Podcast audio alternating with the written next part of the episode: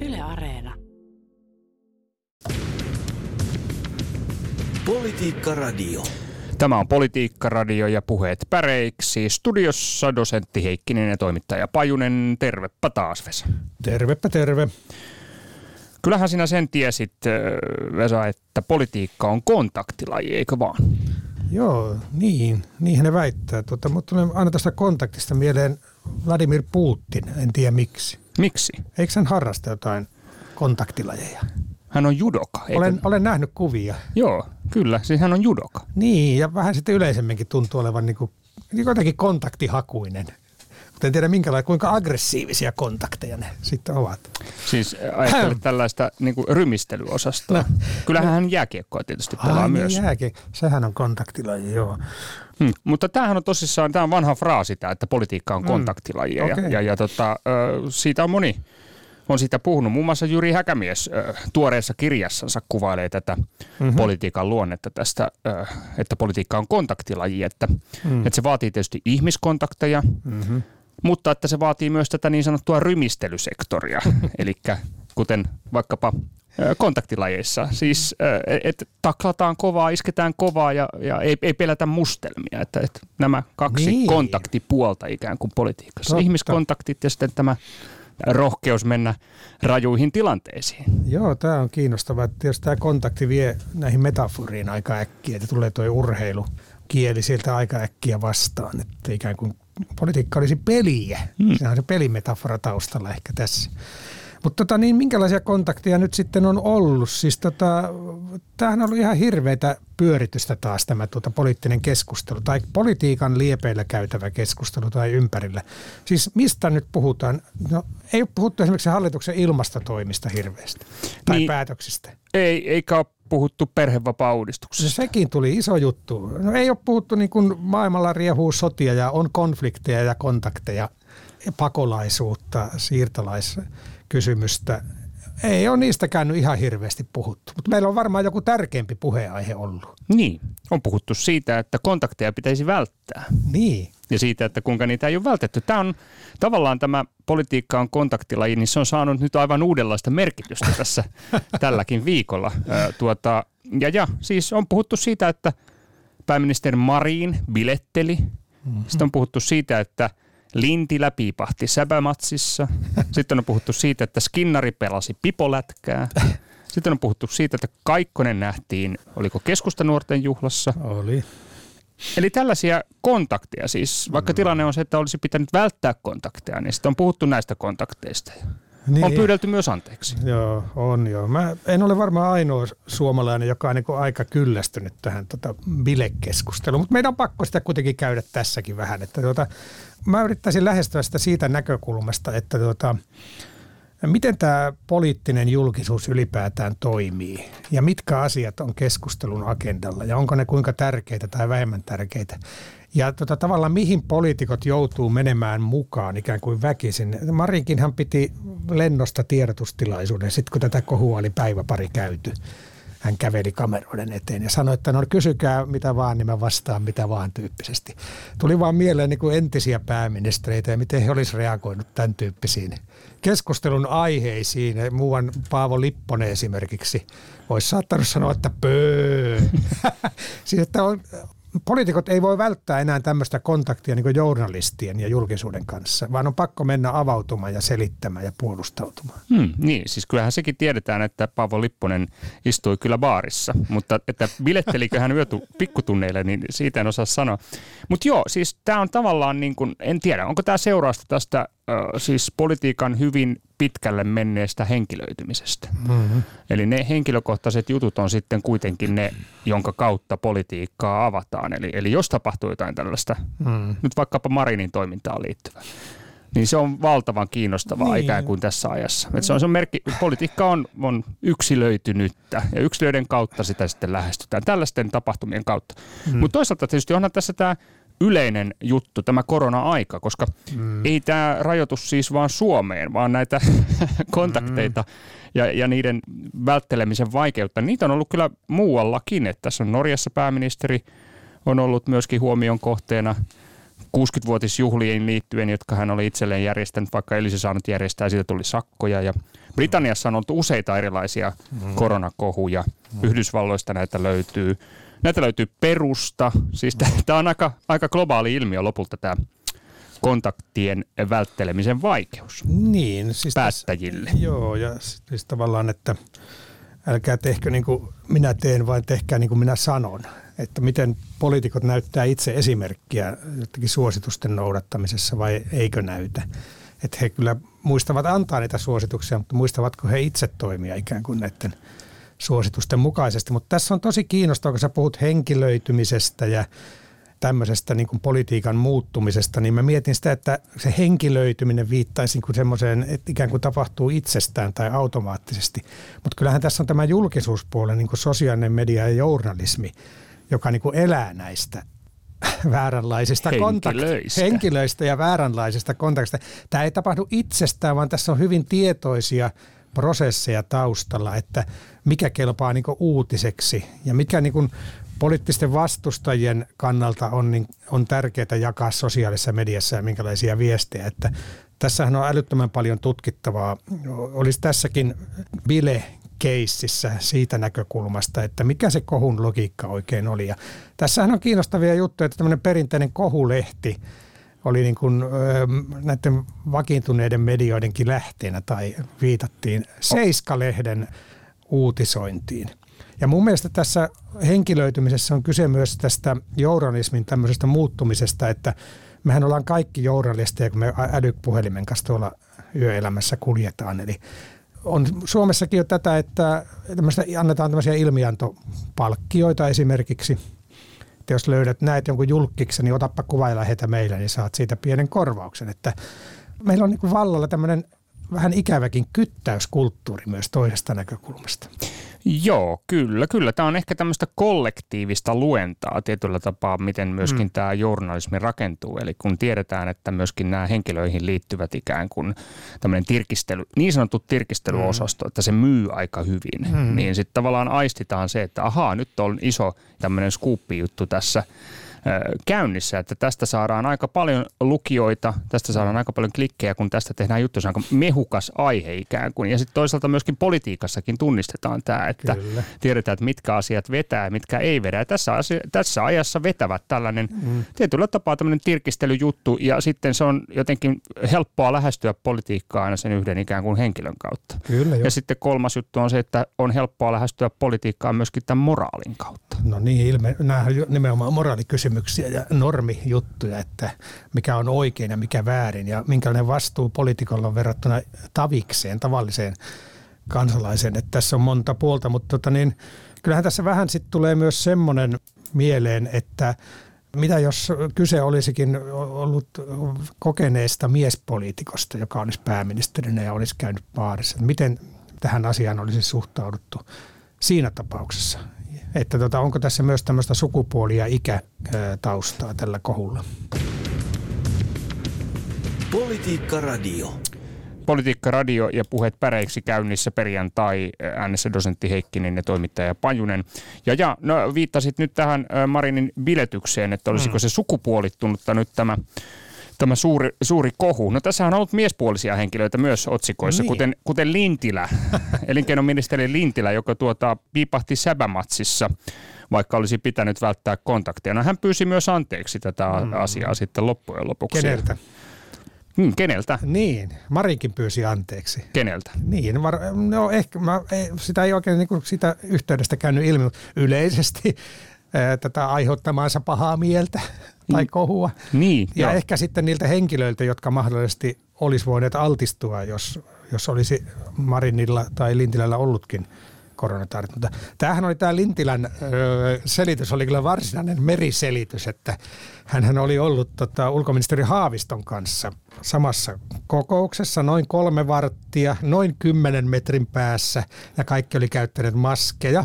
Mutta tämä, mitä Lintilä sitten Helsingin Sanomien mukaan sanoi, en siinä määrin kokenut olleeni Pekan kanssa samassa tilaisuudessa. Juu.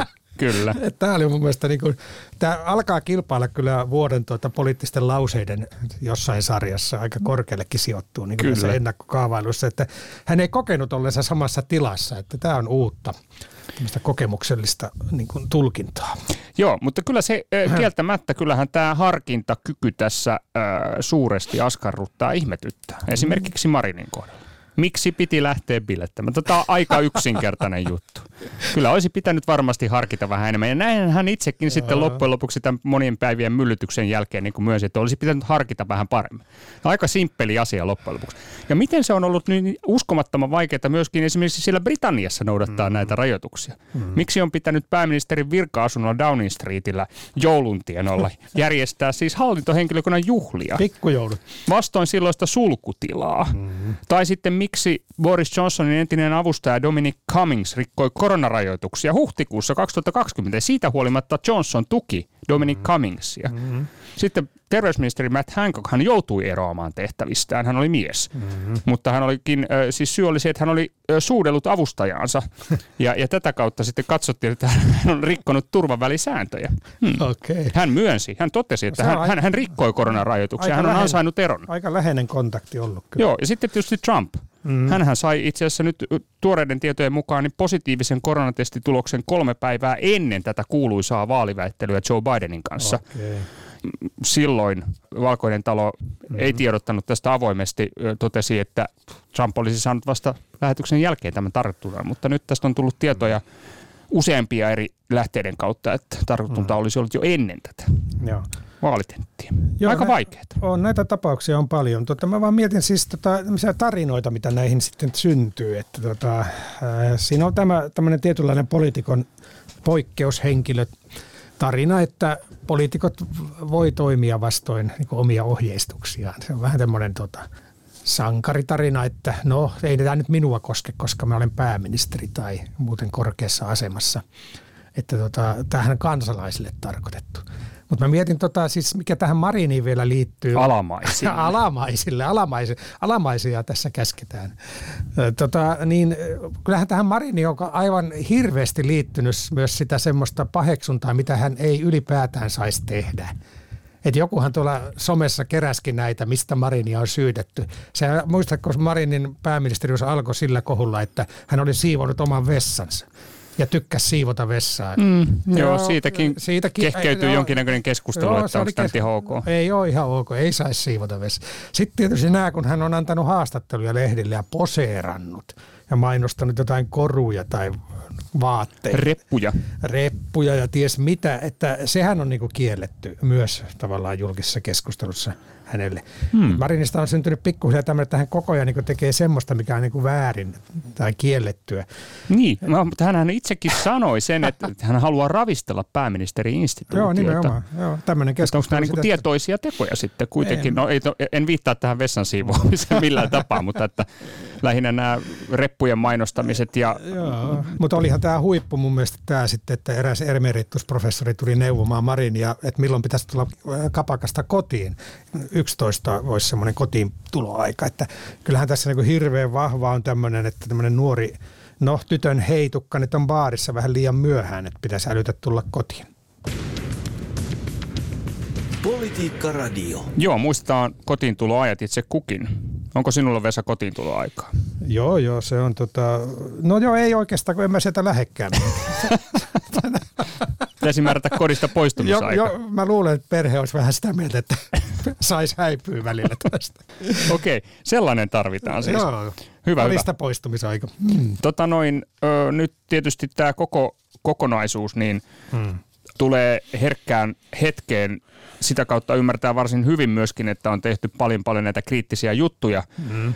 näistä kontaktien epäonnistumisesta välttämisestä, koska tämä tartuntamäärät on hyvin korkeat ollut tällä no, hetkellä, okay. että et, et, et, et hyvin herkkä tilanne tässä koronahommassa. Ja kyllähän hallituskin on miettinyt, että pitäisikö tuosta hätäjarrusta vetää. Joo vai ei. Ja tota, tämä nyt ei ollut varsinaista hätäjarrusta vetämistä nämä viikonlopun edesottamukset ministerivitjalla, mutta tota, no ei kuitenkin tämmöinen hanke on käynnissä. Joo, joo. Siis tässä on kaksi juttua nyt, että tota hätäjarrumekanismista puhutaan, milloin se otettaisiin käyttöön. Ja samaan aikaan eduskunnassa on nyt jyllää korona. 20 eduskunnassa työskentelevää ihmistä on kehotettu eristäytymään altistumisten takia. Ja ainakin kolme kansanedustajaa ilmeisesti on tiettävästi saanut koronan. Ja sitten tilannehan on se, että tämähän on vuoden kiireisintä aikaa taitaa olla eduskunnassa. Kyllä. Siellä on, siellä on tota satoja äänestyksiä, budjettiäänestyksiä ja muitakin. Ja tota, tässä oli jopa semmoista nyt, että miten tämän eduskunnan toimintakyvylle käy, jos tota, hirveästi porukkaa altistuu ja, ja tota, varsinkin sairastuu. Muutenkin tämä tilanne on vakava. Tartuntoja on paljon ja alkaa tehohoidon paikat täyttyä. Ja tämä hätäjarrumekanismihan on nyt, siitä on puhuttu nyt muutama viikko. Että, ja Mariniltakin on kysytty, että milloin se, milloin vedetään hätäjarrusta. Sehän tarkoittaisi sitä, että ei vielä tulisi niin valmiuslaki eikä poikkeusolot käyttöön, vaan se on se sitä edeltävä tavallaan vaihe, jolloin tuota tartuntatautilain mukaisiin tiukempiin rajoituksiin voitaisiin mennä koko maassa. Koko maassa tulisi taas niin samat rajoitukset käyttöön ja ne koskisivat niin kokoontumisia ja sitten varmaan ehkä koronapassin käyttöön liittyviä juttuja ja niin edespäin. Mutta tota, on sanottu, että seuraavat pari viikkoa on nyt ratkaisevia. Tässähän voi käydä niin, että jouluaattona vedetään hätäjarrusta kuule. Hmm, se on ihan mahdollista. Tämä on niin kuin, vaatii vain, vain lainausmerkiksi valtioneuvoston periaatepäätöksen. Joo, kyllä, se ei kyllä. kummempaa vaadi. No, hallitus ottaa alueiden vastuulla olevat koronarajoitukset niin kuin laaja, laajasti omaan Tämä päätösvaltaansa. hätäjarrun mekanismihan kuulostaa hurjalta, että kun hätäjarrutuksen joutuu tekemään liikenteessä, niin sehän on niin katastrofitilanne tavallaan, siinä rytisee helposti. Niin. Jos itse onnistuu väistämään edessä olevaa, niin joku ajaa kuitenkin perään, kun sä teet sen hätäjarrutuksen.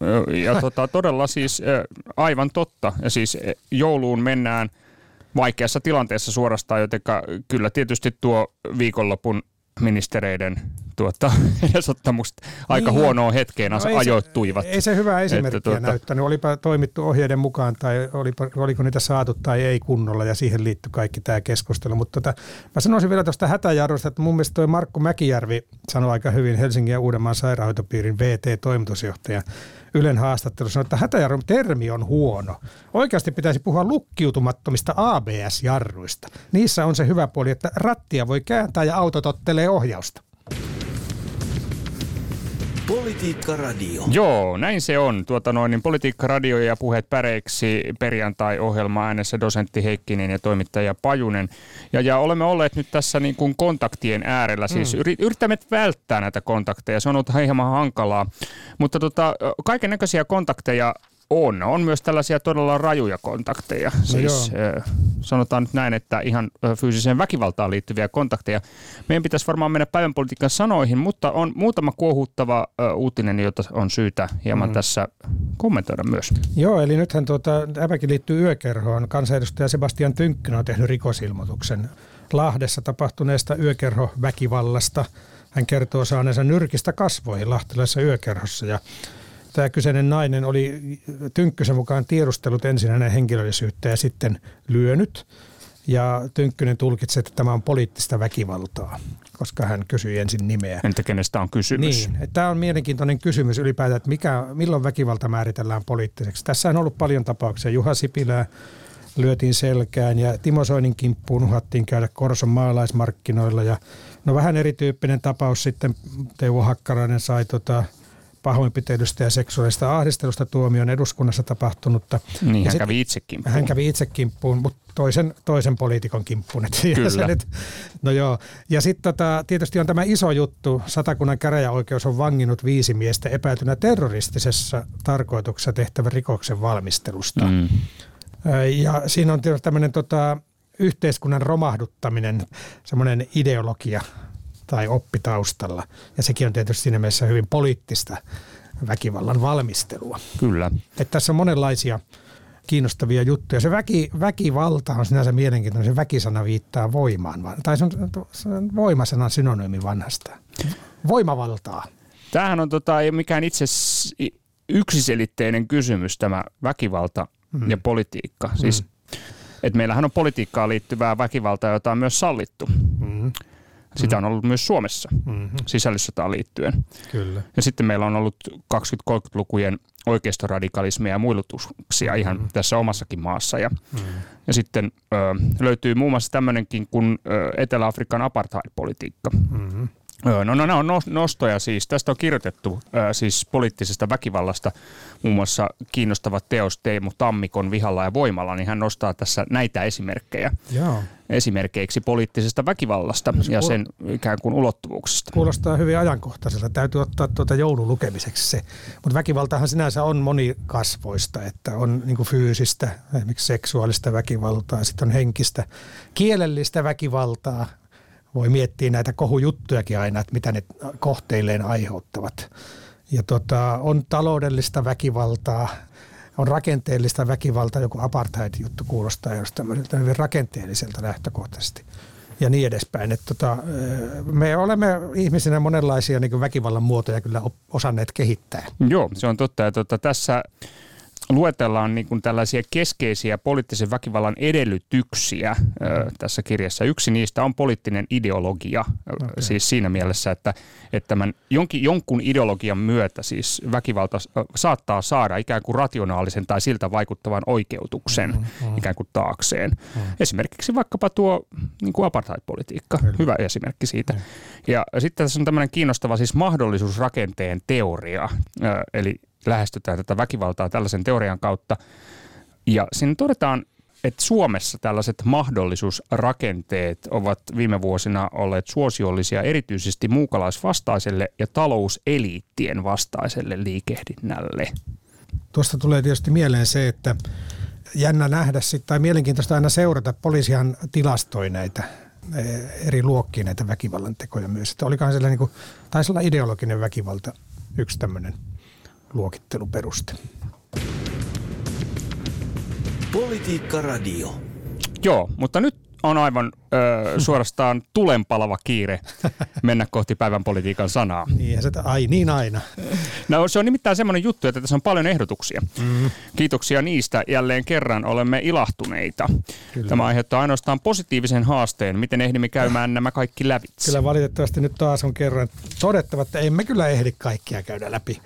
Tässä on jo tietysti ö, tietty aihealue, mikä korostuu näissä ehdotuksissa. Ne voidaan sitoa nättiin joulupakettiin tässä. mun täytyy ensin ottaa itse yksi sana, mitä ei ehdotettu, mikä mun mielestä oli hirveän kiinnostava. Iltakansio. Iltakansio? Iltakansio. No niin, onko, onko sinulla iltakansio? Joo. Sanna Marin ei ollut saanut tietoa niin ohjeesta, ei ollut saanut sähköpostiin eikä iltakansiossa. Totta, joo, ei ollut Mikähän se semmoinen kansio? Se on varmaan joku tuota salaisempi kansio, joka se on vähän outo mulle. Se kuulostaa mukavalta, itsekin haluaisin iltakansion. joo, ja sitten tietysti nythän Sanna Marinin tuleva poliittinen elämäkertakin on saanut nimen. Sen pääotsikko on Aamu palasta iltakansio. joo, joo. Saa käyttää. Joo, tota, ja, ja, ja loppusana on anteeksi. Hmm. No, tuota noin. Hmm. Ö, anteeksi-sanaa ehdotetaan nimittäin. Joo, joo ja tota, ö, tämä liittyy, no se liittyy tähän. Marin kohuun. Joo, ja, ja näihin muihinkin siis, niin. että myöskin Lintilä pyysi anteeksi. Aha, niin, siis, totta. Ö, eli näihin kontaktien välttämisen sietämättömään vaikeuteen. Joo, Pia Koivunen muun muassa ehdottaa anteeksi ja, ja Ilkka Lundberg anteeksi pyyntöä. Koronasta puheen ollen, niin tuliko meillä koronaehdotuksia, siis pienellä kirjoitettu. Koronapikatestiä ehdottaa Toni, tuttu karaokesta nimimerkki. Vieläkö ehtii ehdottaa? Ehdotan päiväpolitiikan sanaksi pikatesti. Eduskunnassa edustajat nyt on ohjeistettu pikatestaamaan itsensä päivittäin. Pikatesti on myös monen edustajan puheessa mukana vaihtoehtona terveydenhuollon henkilöstön rokotevelvoitteelle. Joo. Koronaväsymystä ehdottaa Jussi Saarikos. Kyllä, nimenomaan. Mm, mitäs muuta? Todellakin tässä on tämä iso kokonaisuus, joka liittyy mm. näihin kontaktien välttämiseen. Siinä on kaiken näköistä muita ehdotuksia. No Saksaan liittyviä. Aivan. Saksassa uh, uusi hallitus uh, tuota noin, niin alkaa nähdä päivänvaloa. Niin se on liittokansleri vaihtui. Merkelin aika on päättynyt ainakin niin kuin virallisesti. Saa jatkuuko jotenkin epävirallisesti, mutta tuota, Antti Virrankoski ehdottaa tätä värifilmiä. Tota, Niina Haakenin biisissä puhutaan vä- värifilmistä. Sitähän soitettiin jäähyväisseremoniassa. Tästä puhuttiin jo viime kerrallakin. Ja Vesa Hautanimi ehdottaa liittokansleria. Joo, ja sitten ehdotetaan Olavia. Aa. Jani Hakkarainen, Olavi. Kyllä. Koska Saksalle uusi liittokansleri. Sehän on mahtava suomenkielinen, eh, tai suomennettu nimi. Olaf, Olaf. Olavi. oli vielä muutakin Saksaan. Joo, Bundeskansler Jon Järviniemi. Okei, mutta mennään Saksasta Venäjälle. Tuli mielenkiintoinen ehdotus. Juhani Heikka naapurista Putingrad.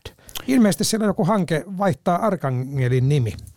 Ilmeisesti on. En, en tiedä tästä sen tarkemmin, mutta tota, huomasin saman asian. Arkangel, sehän on hyvä kaupungin nimi. Miksi se pitää Putingradiksi No muuttaa? pitää nyt Putinillakin oma kaupunki. Pohjoinen Arkangeli olisi sitten Putingrad. Joo. Onhan tuossa tota, ö, Stalingradiksi voisi Niin. palauttaa tuon Volgogradin ja Niin, ja Leningrad on. niin Leningradiksi tuon Pietarin. Eikö oteta kunnon harppaus samalla niin, taaksepäin? voisi. Kyllä, kyllä. Hei, muuten Jukka Lintinen ehdottaa Assange. Näistä, näistä maailman ilmiöistä tuli mieleen Saksasta Venäjältä. Mennään Italiaan. Siellä on It- Italiassa ehdotettu Julian Assangelle ö, sananvapausmitalia. Niin, myönnetty. Sanava- myönnettiin, Niin, okei. eikö se ollut näin vai? Joo. On myönnetty. Kyllä. Joo. Joo, ja tota, ajatushan on, on, on suorastaan mahtava, koska onko se tänään ihan näillä näppäimillä joka tapauksessa on ilmeisesti astumassa voimaan tämä Yhdysvaltain Asansille julistama 175 vuoden tuomio. Joo, no hän on jo aika iäkäs sitten, kun pääsee vapaaksi. Se on jännä, että, että sananvapauden mitali myönnetään ja sitten annetaan saman tien 175 vuoden vankeustuomio. On, tämä on aika järkyttävä. Tässä menee aivot solmuun. Kyllä. Mutta tota, aivot meni solmuun myös ehkä tuossa perhevapaa-uudistuksessa, koska sen takia lähinnä siitä niin vähän on puhuttu nyt tässä tämän kontaktikohun alla. Kalle Järvi kuitenkin nyt nostaa tämän mun mielestä hyvin. Ilman sarvia ja hampaita. Heräs Suomi Twitter. Perhevapaa-uudistus. Tuota noin. Olli Konttinen ehdottaa myös vanhaa samuraita. Kukas hän on? Niin, kukas hän on? No, jo, varmaan Timo Soini ilmeisesti. Eikö, eikö Timo Soini, onko hän niin kuin itse nimittänyt itsensä Ai vanhaksi niin, samuraiksi vai kuka on nimittänyt Timo Soinin vanhaksi samuraiksi? Joo, okei. Se voi olla, että se on ihan itse aiheutettu nimi, mutta että Kyllä, kyllä. Soini on kirjoittanut nyt blogia, jossa hän on ollenkaan tyytyväinen siihen, mitä Euroopan unionissa tapahtuu. Ja hän tässä jotenkin vihjailee siihen, siihen sävyyn, että hän on saanut taanoin eurovaaleissa valtavan määrän ääniä, että pitäisikö vielä kerran yrittää. Kyllähän hän on siihen vihjailu jo pitkään ja vähän niin kuin heittelee koepalloa, että miten reagoidaan ja eiköhän tuo ole tuolla sitten ehdolla. Mutta jännä nähdä missä puolueessa. Veikkaan tota kristillisdemokraatteja. Mm, ja hän tässä kirjoittaa nimenomaan, että pitäisikö vanhan samurain vielä kerran antaa Okei. mallisuoritus. No niin. Hei, Anna Koppanen ehdottaa sanaa, jonka mä aina sanon väärin ja moni muukin, ja joka on aika uusi julkisessa keskustelussa, akselerationismi. Totta, tämä on tota, sivistyssana suorastaan. No se on kyllä just sitä. Ja sehän viittaa tämmöiseen tota, yhteiskunnan romahduttamiseen, tämmöisen kiihdyttämiseen, semmoisen toiminnan kiihdyttämiseen, joka laukaisisi radikaalin sosiaalisen muutoksen, eli tavallaan no, yhteiskuntajärjestyksen murentamista. Ja tämähän oli tämän tota, kankaanpääläisen ö, rikoksista epäilyn viisikon ideologinen tausta. Tämmöinen äärioikeistolainen kaos, väkivalta ja natsivaltakunnan pystyttäminen sitten ikään kuin tämmöisen nykyisen järjestäytyneen yhteiskunnan tilalle. Hmm, se tuli nyt tässä poliisin ö, Joo. tutkinnassa Joo. esiin tämä akselerationismi. Joo, yllättävä sana sieltä nousi. Stefan Strömberg ehdottaa samaa. Kyse on siis epäilystä tällä hetkellä. Juuri näin. Tota noin, mutta hei, mennään tähän isoon, isoon kokonaisuuteen. Mm. Hajaehdotuksia paljon, mutta paljon myös ehdotuksia tästä yhdestä jutusta. Ja No kyllä. kerrotaan se nyt tässä vaiheessa, että päivän politiikan sana sieltä löytyy. Sieltä se löytyy. Se löytyy yökerhosta, mutta se ei ole yökerho. Tätä, en tiedä, onko yökerhossa. No joo, enpä sano vielä enempää. Timo Tapiainen ehdottaa yökerhoa. Päivällä eduskunnassa pidetään täysistunto, sitten hallituksella on iltakoulu ja lopuksi pääministeri menee yökerhoon. Hmm. Se on hyvä ehdotus. Yökerho on erittäin lähellä valintaa. Joo, ja siihen tuli muitakin samoja. Kyllä. Ja yökerhossa, mitä siellä myydään? Siellä myydään olutta. Eikö vaan? Kyllä, kyllä. Hietikko, olis, olisiko se korona isolla seellä, eli sehän on yksi olutmerkki. Kyllä. Ja tota, itse olut sanaakin taidettiin ehdottaa. Kyllä. Mirja Kynsijärvi ainakin ehdottaa olut. Joo, se on hyvä sana. Sehän on myös lain, lainasana, kuten monet meidän, jo- joita me kuvitellaan. Totta kai olut on niin täysin suomalainen, mutta se on lainasana. Sitä nyt ei ollut ihan varma, oliko se Balteilta vai Germaaneilta lainattu, mutta Ruotsin öölhän voisi olla samaa juurta. Joo, ja sitten tota, on nämä yhdistetty myös. Marko Leppänen ehdottaa korona-olutta. Molemmat. ö, Siinä, siinä taisi käydä niin, että Marinia paheksuttiin myös siitä, että ei ole suomalaisia pienpanimo-oluita, tämmöisiä ylikansallisia hapatusoluita. Joo, on tämä mielenkiintoista kyllä, että miten nyt sitten sattuikaan korona-olutta juuri juomaan Joo, tässä joo. tilanteessa. Ja hei, mutta journalismi on myös ehdotuksessa. Mika Tammiruus on hutkiva journalismi, sanapari. Ja Kai Pajukangas likasanko journalismi ja Ari Lindström ehdottaa seiskaa. Joo, Seiska-lehti. Sitä seuraamalla voi nykyään käydä läpi tärkeimmät aiheet kotimaisen politiikan saralta, kirjoittaa Ari Lindström. Tähänkö vähän- on nyt tultu siis? Siinä oli lievä ironinen sävy ehkä tuossa.